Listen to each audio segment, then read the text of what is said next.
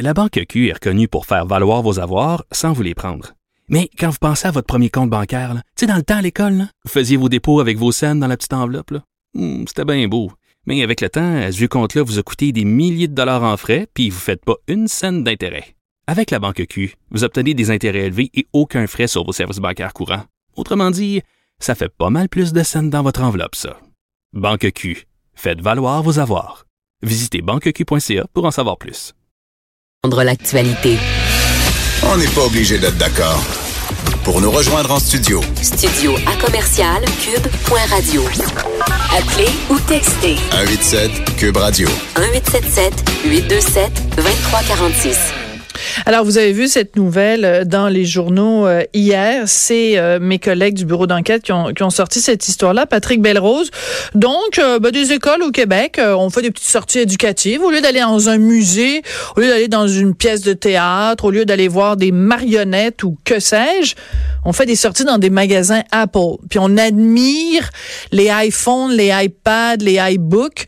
Puis il y a même les employés qui vous font une aide d'honneur. Ben oui, c'est sûr qu'ils font une aide d'honneur. Ils sont en train d'accueillir des futurs consommateurs. Ben, ils applaudissent, mais est-ce que c'est le rôle de l'école de faire ce genre de sortie-là? On en parle avec quelqu'un que ça a beaucoup irrité, ces sorties-là. C'est la députée solidaire Christine Labrie. Bonjour, Madame Labrie. Bonjour, Madame Dossé. Comment vous avez réagi quand vous avez vu cette nouvelle-là dans le journal hier?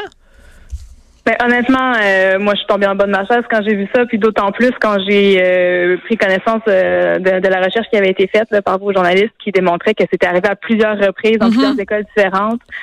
sincèrement, moi, j'en reviens pas qu'on laisse ça faire. On a tellement d'institutions muséales ici, tellement de, salles de théâtre qui se démènent pour recevoir des jeunes. puis là, on, on apprend qu'il y a des sorties éducatives de ce genre-là qui ont lieu. moi, j'en reviens pas. Oui. Alors, c'est pas souvent que je sois d'accord avec des députés de Québec solidaires, mais dans ce cas-ci, je, je, vous avoue que je suis entièrement d'accord euh, avec vous parce que c'est pas tellement le fait que ce soit euh, une sortie chez Apple, mais de façon générale, peu importe que ce, quelle entreprise euh, que ce soit, si c'était chez McDo, je trouverais ça aussi scandaleux. Si c'était sur, euh, c'est pas le fait que ce soit de l'entreprise, euh, mais c'est le pas le fait que ce soit Apple, je veux dire, mais c'est le fait que ce soit une entreprise privée, un magasin n'est pas une sortie éducative.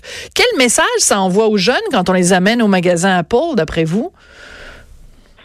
Ah, écoutez, mon Dieu, c'est certain que ça n'envoie pas le bon message. Je sais pas trop comment les jeunes reçoivent ça. Euh, je sais pas comment ça leur est présenté non plus pour qu'ils trouvent ça cohérent. Euh, je, je, je comprends pas qu'il n'y ait pas des directives plus claires là, qui soient émises par le ministère pour dire qu'est-ce que ça devrait être une sortie éducative. On a laissé entendre que c'était pour, euh, dans certains cas, euh, les former à utiliser certaines applications parce que dans certains cas, ils utilisent ce matériel-là en classe. Je pense que s'il faut former quelqu'un à ce moment-là, il faut former les enseignants euh, par ailleurs, et puis ensuite ils pourront transmettre euh, le contenu aux élèves. On n'a pas d'affaire en aucun cas à amener des élèves dans un magasin, quel qu'il soit, peu importe, euh, peu importe quelle marque. Il y a quelque chose de très particulier parce que le ministre Robert, donc le ministre de l'Éducation, euh, au début laissait entendre, parce que bon, en France, il y avait eu des reportages qui avaient montré que ce genre de visite avait eu lieu et la France, après, a interdit ces visites-là. Donc, le ministre Robert, au début, disait, bon, on pourrait peut-être les interdire. Finalement, il dit non. Il dit, préfère plutôt euh, que ce soit les employés d'Apple qui viennent à l'école. Je sais pas ce que vous en pensez, mais il me semble que c'est blanc bonnet bonnet blanc on n'emmène pas les enfants à Paul on amène à Paul aux enfants. Mais le résultat est exactement le même. C'est qu'on leur fait croire qu'il y a un seul une seule entreprise informatique c'est Apple. Puis on est en train de leur laver le cerveau en leur disant le bonheur passe par la possession d'un iPhone ou d'un iPad mm-hmm. ou d'un iMac. C'est un peu bizarre comme réponse non? Ben, c'est une réponse qui est totalement inadéquate à mon avis. Là, euh, encore une fois, comme je vous l'ai dit, s'il y a de la formation à donner, cette formation-là doit se faire auprès des enseignants, pas auprès des élèves.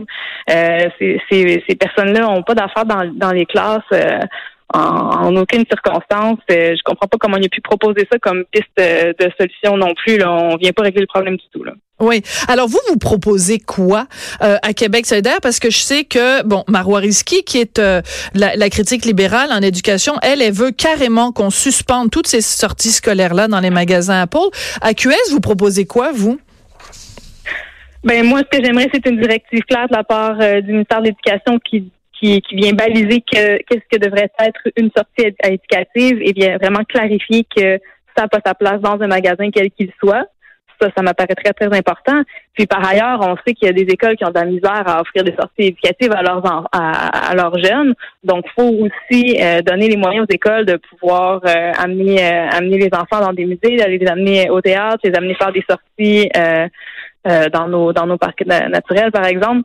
Euh, c'est certain que s'ils n'ont pas de moyens pour réaliser des sorties dans des lieux comme ça, puis qu'on leur offre gratuitement une sortie dans un magasin Apple qui, qui est financé par Apple, ben s'ils n'ont rien de mieux à offrir aux jeunes, euh, ça, ça, se peut qu'ils soient mal pris et qu'ils fassent ce choix-là. Donc, il hmm. faut leur donner aussi les moyens d'offrir autre chose. Oui, c'est ça, parce que l'élément économique est quand même est quand même important, parce qu'on sait que dans les écoles, ben évidemment, c'est toujours des économies de, de bout de chandelle. Alors justement, quand il y a un sous-financement dans les écoles, ça laisse la porte complètement ouverte à l'entreprise privée qui se dit ah ben tiens c'est parfait, on se frotte les mains. Voici un domaine où les gens ont des besoins financiers. Nous, on va arriver comme des sauveurs sur notre grand cheval blanc, puis on va venir les aider. Mais si les écoles étaient financées adéquatement, on n'aurait pas besoin de se tourner vers l'entreprise privée. Mais exactement. Bon, ben, je suis d'accord. je suis contente que vous soyez d'accord. On devrait pas avoir besoin de se tourner vers les écoles, vers, ben les entreprises euh, privées pour offrir euh, des activités euh, à, nos enfants. Là, qu'on en soit rendu là, c'est vraiment dommage, honnêtement, là, parce qu'on a un système d'éducation de qualité ici, puis là, on voit les effets du sous-financement. Oui. Euh, il y a un autre dossier, mais je vous, je vous prends peut-être un petit peu au dépourvu, mais j'en parlais en début d'émission, cette école euh, à Gatineau, dans un domaine complètement différent, mais ça, ça concerne l'éducation, puis vous êtes euh, critique euh, chez QS en, en matière d'éducation. Donc, vous avez sûrement entendu parler de cette école, donc à Gatineau, l'école du Cheval Blanc, qui, à partir de la prochaine rentrée, uniquement pour les élèves de troisième année, va avoir une aire protégée dans la cour où les élèves vont pouvoir se bousculer, mais pas n'importe comment, là, ça va être supervisé, encadré par des professeurs. Puis il y a seulement cinq façons de se bousculer que les enfants vont pouvoir utiliser. Est-ce que c'est le genre de choses que vous préconisez, vous, à QS, ou vous êtes un peu comme moi, vous trouvez ça un peu ridicule d'avoir comme une aire de bousculade? Bon, c'est une bonne question. Écoutez, c'est certain que euh, je pense qu'on a tendance souvent dans notre société à surprotéger les enfants mhm. et d'après moi, ça représente un problème. Euh, ensuite, il faut faire très attention quand on crée des espaces comme ça parce qu'il y a quand même de l'intimidation qui existe dans nos écoles. Donc, faut pas, faut, faut, faut faire très attention de ne pas créer un espace où, euh, où ce qui s'y déroule ne sera pas euh, encadré correctement. Euh, J'ai pas pris connaissance des détails du, du, projet mhm. euh, de cette école-là en particulier. Euh, ce que je peux vous dire, c'est que je pense qu'effectivement, quand les enfants sont, en période de récréation, c'est un moment qui doit servir à bouger. Est-ce qu'ils ont besoin de se bousculer pour ça?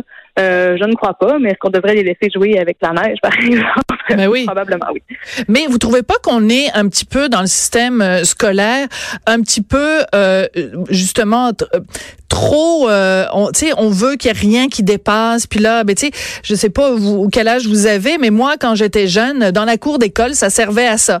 On lâchait notre fou, euh, on courait partout. Euh, c'est sûr qu'il y en avait à un moment donné qui tombaient. Puis oui, il y avait un petit bleu quelque part, puis il y avait des genoux égratignés. Mais ça s'appelle être des enfants. Puis aujourd'hui, en 2019, on a l'impression que toutes sortes de choses qui viennent naturellement aux enfants, faut que ce soit encadré, faut que ce soit materné. Tu sais, il y a le gouvernement, mais il y a du gouvernement aussi dans les écoles. Non? Ben, je partage votre préoccupation là-dessus, puis c'est vrai, puis c'est, vrai dans les écoles, puis c'est vrai euh, au sein de, des familles. Je pense qu'on a vraiment tendance à se protéger les enfants, puis on oublie que quand, quand un enfant tombe, ben, il apprend à se relever aussi. Euh, puis je pense que cette euh, cette euh, crainte des risques-là contribue au fait que les enfants jouent de moins en moins dehors parce qu'on les laisse pas le faire. On, ben oui. on, les laisse pas le faire sans supervision, euh, puis on n'a pas toujours le temps de les superviser, alors ils y vont plus. Euh, puis on les empêche de, de, de, grimper. donc c'est quand même assez c'est quand même assez problématique, je pense. Mais il y a la question aussi des filles et des garçons. Puis je sais qu'à Québec solidaire, vous il faut pas trop avoir une éducation genrée, puis il faut élever les filles et les garçons de la même façon.